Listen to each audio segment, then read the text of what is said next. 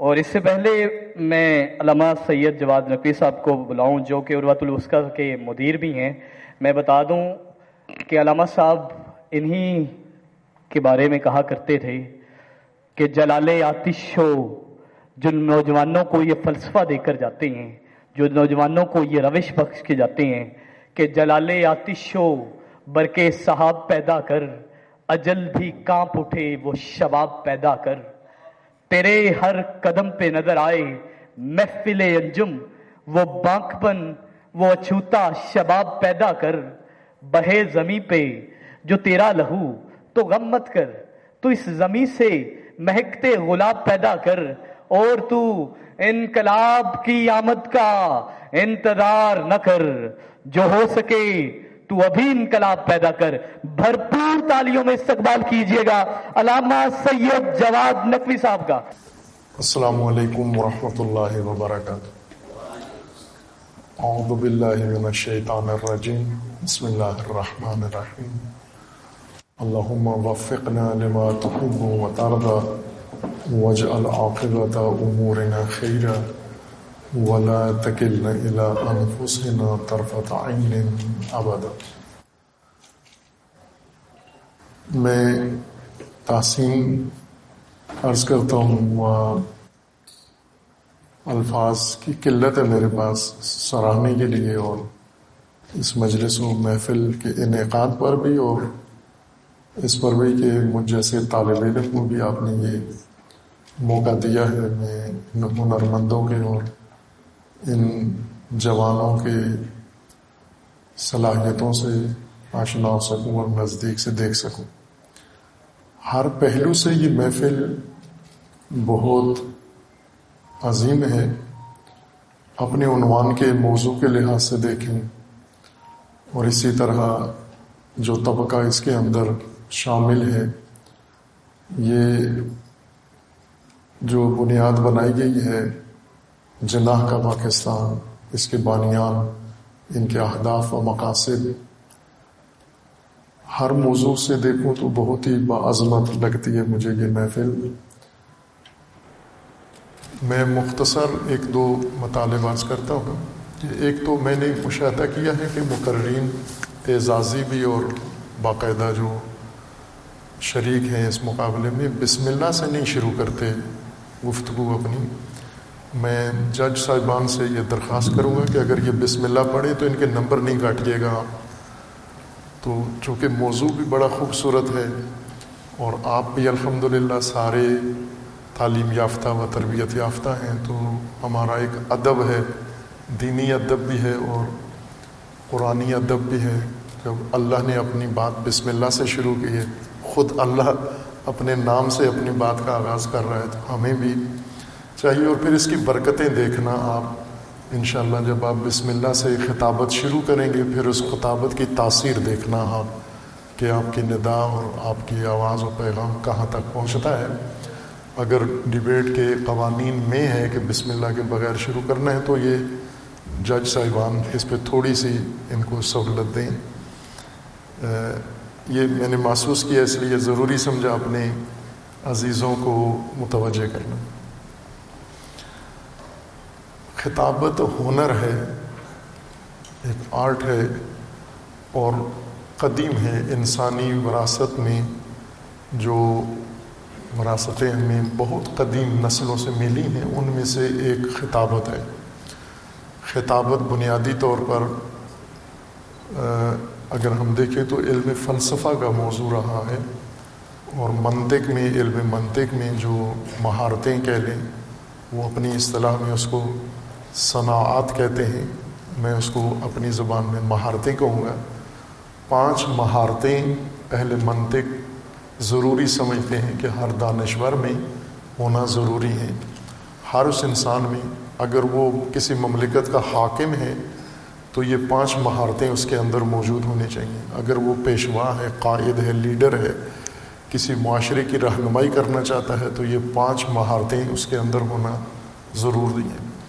ان میں سے پہلی مہارت وہ کہتے ہیں برہان، کہ اس کو دلیل قائم کرنے کا ڈھنگ آنا چاہیے، اور وہ باقاعدہ اس کو پڑھاتے ہیں دلیل، اور پورا علم سکھاتے ہیں اہل منطق کہ کس طرح اپنے موقف کے اوپر انسان کو دلیل قائم کرنا چاہیے۔ اور دوسری جو صنعت سکھاتے ہیں وہ جدال ہے، جدل یعنی مناظرہ، کہ اگر آپ کو کسی حریف سے، مقابل سے پالا پڑا ہے آپ کے موقف کی اور آپ کے نظریے کی تائید نہیں کرتا، تو اس کو، اس کے نظریے کو آپ نے اس کی غلطیاں ثابت کرنی ہے یا اس کو ثابت کرنا ہے کہ یہ ٹھیک نہیں ہے اور اپنی بات کو کس طرح اس کے سامنے آپ نے ثابت کرنا ہے؟ یہ ہماری اردو میں مناظرہ کہتے ہیں، لیکن مجادلہ ہے، اصل اس کا علمی نام مجادلہ ہے۔ مناظرہ لڑنے کو نہیں کہتے، مجادلہ ہے، لڑنا۔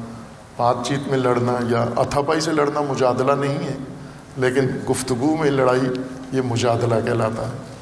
مناظرہ نظریے کے تبادلہ کو کہتے ہیں۔ ایک نظریہ آپ کا ہے، ایک نظریہ دوسرے کا ہے۔ یہ نظریے آپس میں ملتے جلتے بھی ہوں تو ان کو مناظرہ کہتے ہیں۔ نظریوں کا تبادلہ مناظرہ ہوتا ہے اور اختلافی رائے رکھ کر بات کرنا یہ مجادلہ ہوتا ہے۔ تو یہ بھی حکمران کے اندر بھی یہ قوت ہونی چاہیے، جج کے اندر بھی یہ قوت ہونی چاہیے، لیڈر کے اندر ہر میدان کے پیشوا کے اندر یہ قابلیت ہونی چاہیے۔ اور یہ وہ علوم تھے جو وہ انہی لوگوں کو پڑھاتے تھے جنہوں نے کل کو انسانیت کی رہنمائی کے زمام سنبھالنی ہے۔ یہ ملازمت کے علوم نہیں تھے بلکہ قیادت کرنے کے علوم تھے جو پڑھاتے تھے اپنے شاگردوں کو۔ جیسے افلاطون ارستو کو پڑھاتے تھے تو یہ چیزیں انہوں نے ان کو سکھائی ہوئی تھیں۔ اور ان میں سے ایک شعر ہے۔ شعر ہماری اردو زبان میں نظم کے مترادف بن گیا ہے۔ نظم الگ چیز ہے، شعر الگ چیز ہے۔ شعر کے لیے وزن ہونا، قافیہ ہونا، ردیف ہونا ضروری نہیں ہے۔ شعر میں تخیل کو شعر کہتے ہیں۔ وہ نثر میں پڑھیں یا نظم میں پڑھیں آپ؟ جب آپ تخیلاتی گفتگو کرتے ہیں، جس میں حقائق بیان نہیں کر رہے آپ، بلکہ آپ کسی حقیقت کو تخیل کا لباس پہنا کر اور اس کو خیالی موضوع بنا کر پیش کرتے ہیں، تو یہ شعر کہلاتا ہے یہ۔ اور ایک صنعت یا ایک مہارت خطابہ ہے، خطابت۔ چونکہ قائدین کو، لیڈرز کو کیوں ضرورت ہے خطابت کی؟ عوام کو کسی بات کے سمجھانے کا طریقہ خطابت کہلاتا ہے۔ یعنی مطمئن کر دینے والی گفتگو قانی کر دینے والی گفتگو، تسلی کر دینے والی گفتگو، جس میں عالمانہ دلیلیں نہیں ہوتی خطابت کے اندر، اور حکمہ جیسی استدلال اور قیاسات نہیں ہوتے، اصطلاحات نہیں ہوتی۔ بالکل عوام الناس کو، عوام الناس کے متعلقہ موضوع کے بارے میں قان کنندہ گفتگو انسان پیش کرے، اس کو خطابت کہتے تھے اور یہ وہ ضروری سمجھتے تھے کہ ہر دانشور، ہر پیشوا، ہر لیڈر، ہر اس کو سکھائیں تاکہ جب وہ جائے معاشرے کے اندر، سماج کے اندر اپنی صلاحیتوں کو پیش کرے اور اپنی خدمات پیش کرے، تو یہ مہارتیں اس کے اندر ہونا ضروری تھیں۔ اور خطابت ان میں سے، ان تمام مہارتوں میں سے سب نے، سب سے زیادہ جس نے عروج پایا ہے، وہ خطابت ہے۔ اور آج بھی اگر ہم دیکھیں تو مثلا مذہب کو ہی دیکھ لیں آپ، تو لوگ فقہا کے دین پر نہیں ہیں خطبہ کے دین پر ہیں۔ سیاست میں دیکھیں تو سیاست کے جو دانشور ہیں، ان کی بات، ان کا نظریہ کسی کو نہیں معلوم کہ سیاست کے اسکالر کیا کہتے ہیں۔ اگر بات چلتی ہے تو سیاست کے خطیبوں کی بات چلتی ہے۔ اسی طرح سماجی موضوعات میں بھی یعنی خطیب وہ انسان ہے جو عوام تک اپنی بات پہنچانے کا ڈھنگ رکھتا ہے، جس کو ادب آتا ہے، جس کو قانون آتا ہے، جس کو طریقہ آتا ہے، اپنی بات اپنے سامعین تک، اپنے ناظرین تک اور اپنے پیروکاروں تک پہنچا سکے۔ اور یہ ایک ہنر ہے، فن ہے یہ۔ ہنر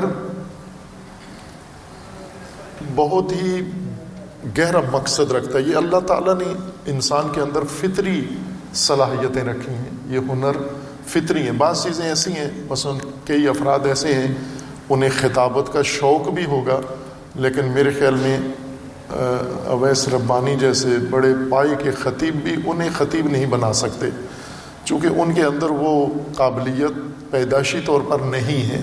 یہ بڑی محنت کر کے بھی ان کو بولنا سکھائیں، ان کو خطابت سکھائیں تو نہیں سکھا سکتے۔ اس کے بجائے ایک بچہ ہے جس نے نہیں کہیں سیکھا، صرف سنتا رہا ہے۔ کسی سے خطابت سنتا رہے، ذوق ہے اس کے اندر۔ سن سن کے اس کے اندر یہ قابلیت بڑھ گئی ہے، یہ ہنر نکھر گیا ہے۔ اب وہ ربانی صاحب جیسے استاد کے زیر سایہ جب آتا ہے تو وہ اس کے ہنر کو نکھار دیتے ہیں۔ تو یہ ایک الہی دین ہے، عطا ہے اللہ تبارک و تعالیٰ کی طرف سے ہنر۔ اور اس ہنر کی مختلف شکلیں ہیں۔ ہنر پاکستان میں الحمد بہت زیادہ ہے یعنی پاکستانی جو صلاحیتیں پیدائشی طور پر اپنے ساتھ لے کر آتے ہیں، اللہ کی طرف سے فراوان ہیں۔ لیکن جب وہ صلاحیتیں لے کر آتی ہیں، وہ صلاحیتیں ایک تو پروان نہیں چڑھتی، ان کی پرورش نہیں ہوتی، ان کو جہت نہیں ملتی، اور ان کو ان کا مقصد نہیں بتایا جاتا کہ یہ قابلیتیں اللہ نے کیوں دی ہیں آپ کو، یہ ہنر کس لیے دیا ہے۔ جیسے خوبصورت آواز ہے عموماً خوبصورت آواز ایک بہت بڑا ہنر ہے جو اللہ تبارک و تعالیٰ نے دیا ہے۔ اور پاکستان میں شاید باقی اقوام کی نسبت زیادہ ہے جیسا مجھے محسوس ہوتا ہے۔ وہاں ہوگا، وہاں بھی۔ یا ہم ان کی آوازیں زیادہ سنتے نہیں، اپنوں کی زیادہ سنتے ہیں۔ آپ مذہبی دنیا میں دیکھیں تو آواز کا جادو چلتا ہے۔ نعت آواز کا جادو ہے۔ بے شک اکثر نعت ایسی ہوتی ہیں، مضمون کچھ بھی نہیں ہوتا ان کے اندر۔ بالکل الفاظ بے معنی قسم کے الفاظ، تکراری الفاظ اور ہلکے الفاظ ہوتے ہیں، لیکن آواز اتنی خوبصورت ہے، آواز کا جادو چلتا ہے اور مشہور کر دیتی ہے وہ آواز۔ اسی طرح ذاکری آپ دیکھیں جو شیعہ کے اندر رائج ہے، یہ بھی آواز کے زور پر چلتی ہے۔ اور پھر باقی گیت سنگیت کی دنیا تو آپ جانتے ہیں کہ پاکستان میں اس کا ایک نام ہے اپنا، اور کئی شعر قوالیاں ایسی ہیں جن کے مضامین اتنے اچھے نہیں ہیں، لیکن آوازوں نے ان کو ایک جاویدانی حیثیت عطا کر دی ہے۔ تو یہ بھی ایک ہنر ہے، اللہ تبارک و تعالیٰ نے عطا کیا ہے۔ اس ہنر کا مقصد انسان کو اللہ نے یہ جو صلاحیت دی ہے ہنر کی، چونکہ بہت سارے کام ایسے ہیں جو ہنر کے ذریعے سے ہی اللہ کو پسند ہے کہ انجام پائیں۔ بے ہنر لوگ نہ کریں وہ کام۔ بے ہنر لوگ جب وہی کام کرتے ہیں تو لوگوں کو بیزار کر دیتے ہیں، دور کر دیتے ہیں۔ ہنر پسندی انسان کی فطرت میں اللہ تبارک و تعالیٰ نے رکھی ہے۔ آپ جب خطابت کرتے ہیں اور آپ کا انداز خطابت اور آپ کے خطابت کے جو جوہر ہیں، وہ سننے والے کی فطرت کو جا کر چھوتے ہیں اور بلا ساختہ بے ساختہ داد دیتا ہے، تحسین کرتا ہے آپ کو۔ چونکہ اس نے آپ کی صلاحیت کو داد دی ہے یہ۔ اور یہ ہنر جب اللہ نے دیا ہے تو اللہ نے اس ہنر کے مقصد کو بھی انسان کے سامنے رکھا ہے۔ ابھی ہنر ہم نے اللہ سے لیا ہے فطری، لیکن اس کو استعمال ہم کسی اور جگہ جا کر کرتے ہیں۔ کہ عموماً جیسے آواز کا ہنر ہے، تو اس کو ہم دیکھیں تو اکثر بےحدہ اور غلط میدانوں میں اس کو استعمال کیا جاتا ہے۔ خواہشات کے لیے اس کو استعمال کیا جاتا ہے ہوائے نفس کے لیے استعمال کیا جاتا ہے۔ لغویات ہنر کی مدد سے لغویات کو اتنا پھیلا دیا جاتا ہے۔ اگر لغویات کو ہنر کا لباس پہنا دیا جائے، تو اس لغو کو کوئی بھی نہیں روک سکتا۔ یہ لغو حتمن پھیلے گا اور لوگ اس کو اپنا لیں گے، چونکہ اس نے ہنر کا لباس پہن لیا ہے۔ اسی طرح ہم باقی موضوعات کو بھی دیکھیں۔ اللہ تبارک و تعالیٰ نے جب ہنر دیا ہے، تو ہنر کا آگے مقصد بھی رکھا ہے۔ ہنر کے ساتھ ہمارے اساتید ایک اور ہدایت یہ فرماتے تھے کہ ہنر کے ساتھ اللہ نے ایک عہد بھی رکھا ہے۔ جیسے نبیوں سے اللہ نے عہد لیا ہے، اماموں سے اللہ نے عہد لیا ہے، انسانوں سے اللہ نے عہد لیا ہے۔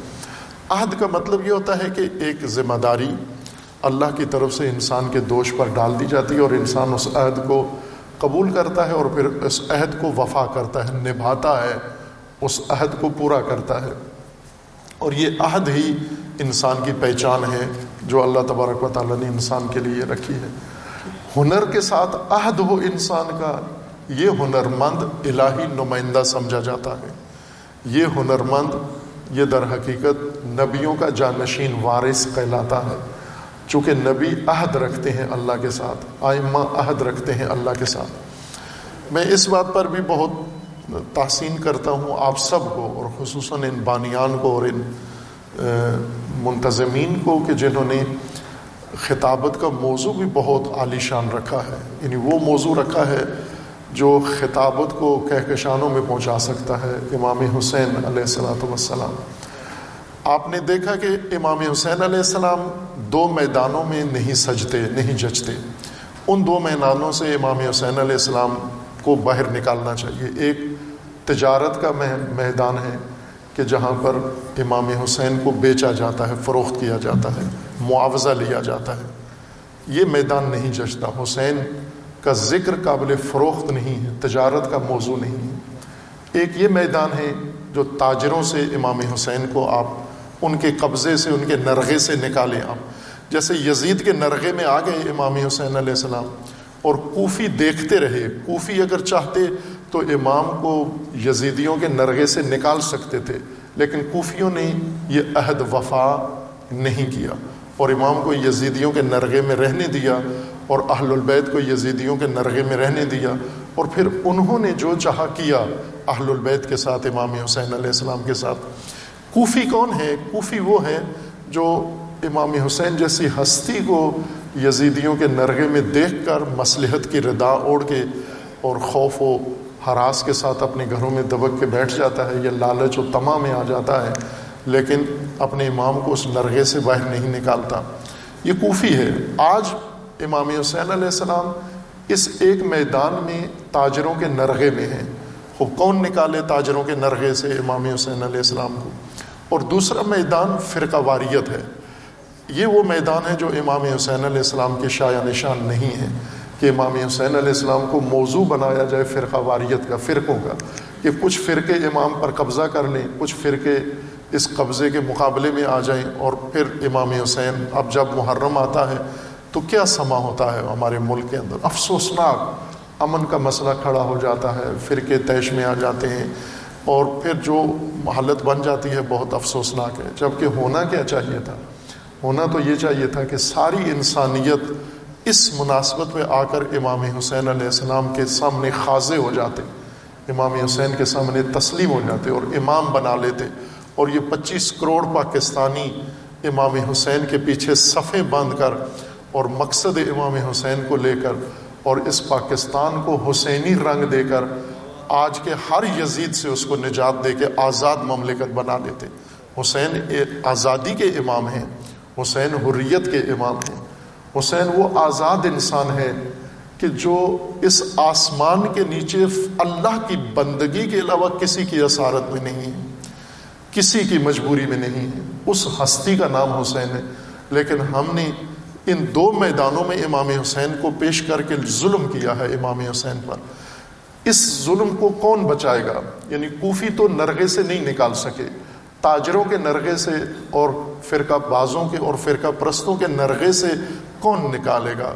آج مجھے امید پیدا ہوئی ہے یہ ہنرمند نکال سکتے ہیں، امام حسین علیہ السلام۔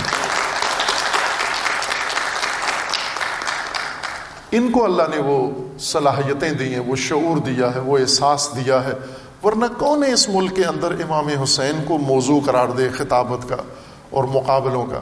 یہ شعور مجھے نہیں لگتا ان کے اپنے ذہن کی پیداوار ہے۔ اگر یہ دعویٰ کریں تو ہنی الحم لیکن یہ مجھے لگتا ہے یہ اللہ نے ان کو یہ معموریت دی ہے کہ آپ نے امام حسین علیہ السلام کو موضوع قرار دے کر، میں بسا اوقات چند یونیورسٹیوں میں جو موقع ملا ہے، گیا ہوں کراچی یونیورسٹی میں، پنجاب میں، ادھر مختلف یونیورسٹیوں میں، تو وہاں ان کے جو سربراہان ہیں اور اساتید ہیں اور طلاب ہیں، خواتین و مرد ان سب کی خدمت میں عرض کیا ہے کہ آپ امام حسین علیہ السلام کو اپنے نصاب کا موضوع بنائیں امام حسین کو تعلیم کا حصہ بنائیں ڈاکٹر اسرار احمد صاحب مرحوم ہو گئے ہیں، دیوبند کے بہت جید عالم اور مبلغ اور بڑے سنجیدہ شخصیات میں سے تھے پاکستان میں، جنہوں نے سیاست سے کنارہ کشی کر لی اور پھر نظریے کے اوپر انہوں نے کام کیا۔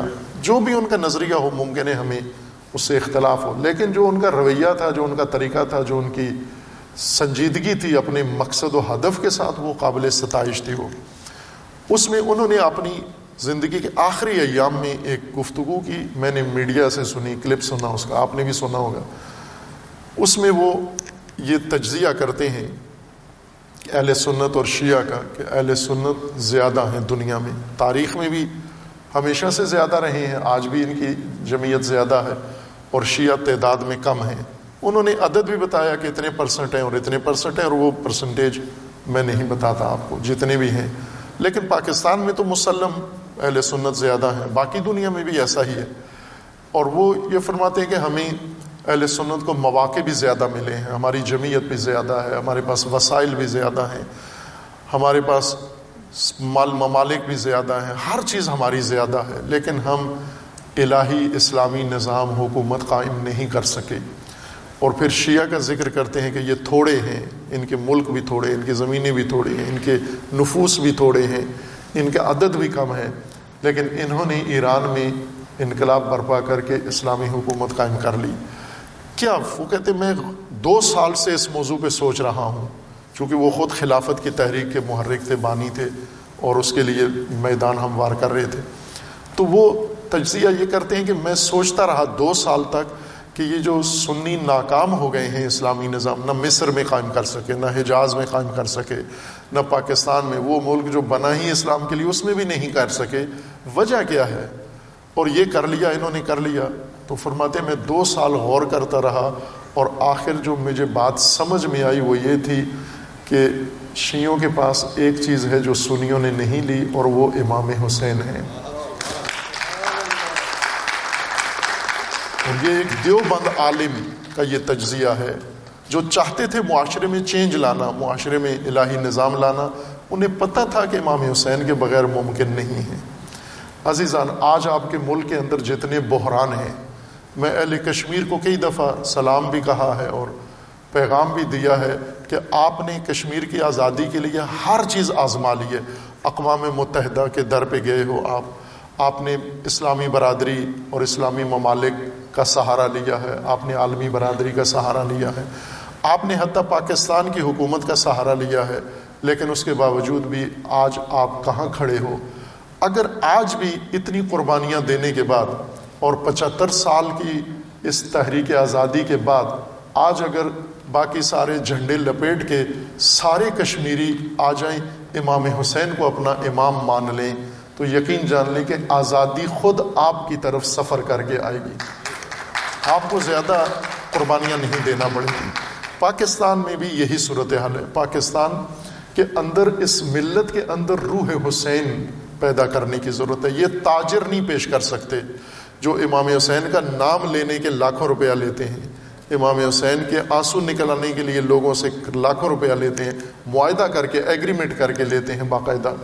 اور تجارتی بنیاد بنا دیا۔ یہ پاکستانی جوان کو، پاکستانی خواتین کو، پاکستانی بچوں کو، پاکستانی عوام کو حسینی روح نہیں منتقل کر سکتے، چونکہ یہ تاجر ہیں۔ یہ تاجر ہیں یہ۔ اور اسی طرح وہ فرقہ باز، جنہوں نے امام حسین علیہ السلام کا نام اس لیے تھاما ہوا ہے کہ فرقہ بنا کے اور فرقہ بازی کریں اور فرقوں کی دکان بنائیں، یہ پاکستانی جوان کے اندر روح حسینی نہیں دوڑا سکتے۔ یہ روح حسینی اگر دوڑے گی تو یہ جمعیت جو یہاں بیٹھی ہوئی ہے اور جو نمائندے جس جمعیت کے یہاں بیٹھے ہوئے ہیں کہ جنہوں نے آپ نے کسی فیس کے لیے تو امام حسین کو نہیں چنا اور آپ نے اس ماحول کے اندر یہ جو خوبصورت ترکیب بنائی ہے کہ ایک تو ہنر کو آپ نے میدان کے طور پر چنا ہے کہ ہنر نکھارتے ہیں آپ۔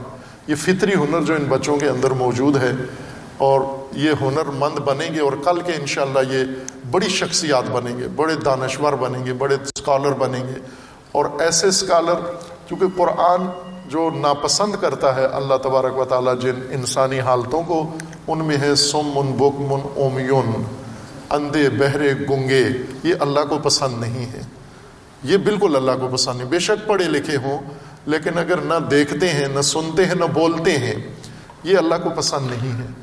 وہ پسند ہے اللہ کو کہ جب بولنے کا وقت آ جائے تو بولتے ہیں، جب سننے کا وقت آ جائے تو سنتے ہیں، جب دیکھنے کا وقت آ جائے تو دیکھتے ہیں۔ جو کہنا چاہیے وہ کہہ دیتے ہیں۔ اب یہ زبانیں جو ہنر سیکھ رہی ہیں، خطابت سیکھ رہی ہیں اور امام حسین کے نام پر سیکھ رہی ہیں، یہ زبان کبھی بھی حق بیان کرتے ہوئے رکے گی نہیں۔ یہ زبان کبھی تجارت کے لیے استعمال نہیں ہوگی۔ یہ زبان کسی کے سامنے دبے گی نہیں۔ وہ کوئی بھی ہو یہ زبان ہے، یہ ہنر ہے، یہ میدان ہے جو آپ نے چنا ہے اور جن آپ کے بانیوں نے، جن رہنماؤں نے، اللہ نے انہیں توفیق دی ہے اور یہ پلیٹ فارم آپ کے لیے فراہم کیا ہے۔ آپ بھی اس کی قدر جانیں۔ اس کو غنیمت سمجھیں۔ یہ بہت بڑا قدم ہے۔ میری نظر میں آج ہم دینی مدرسے دیکھتے ہیں اور ان دینی مدرسوں کے اوپر ہزاروں کروڑوں لاکھوں روپیہ خرچ ہوتا ہے، سالانہ ماہانہ۔ لیکن میرے خیال میں وہ نتیجہ شاید مدرسوں سے نہ نکلے جو اس محفل سے نکلے گا انشاءاللہ۔ اور میں بالکل مطمئن ہوں انشاءاللہ اور آپ کو تاثیر کرتا ہوں، دعا ہوں آپ کے لیے اللہ تبارک و تعالیٰ انشاءاللہ جب تک آپ زندہ ہیں، اللہ آپ کو نام حسین کے ساتھ زندہ رکھے۔ اور جب اللہ اس دنیا سے اٹھائے آپ کو، تو نام حسین کے ساتھ اٹھائے۔ اور جب آپ آخرت میں اللہ کی بارگاہ میں پہنچے، تو اللہ امام حسین کے ساتھ آپ کو معشور کرے انشاءاللہ۔ والسلام علیکم ورحمۃ اللہ وبرکاتہ۔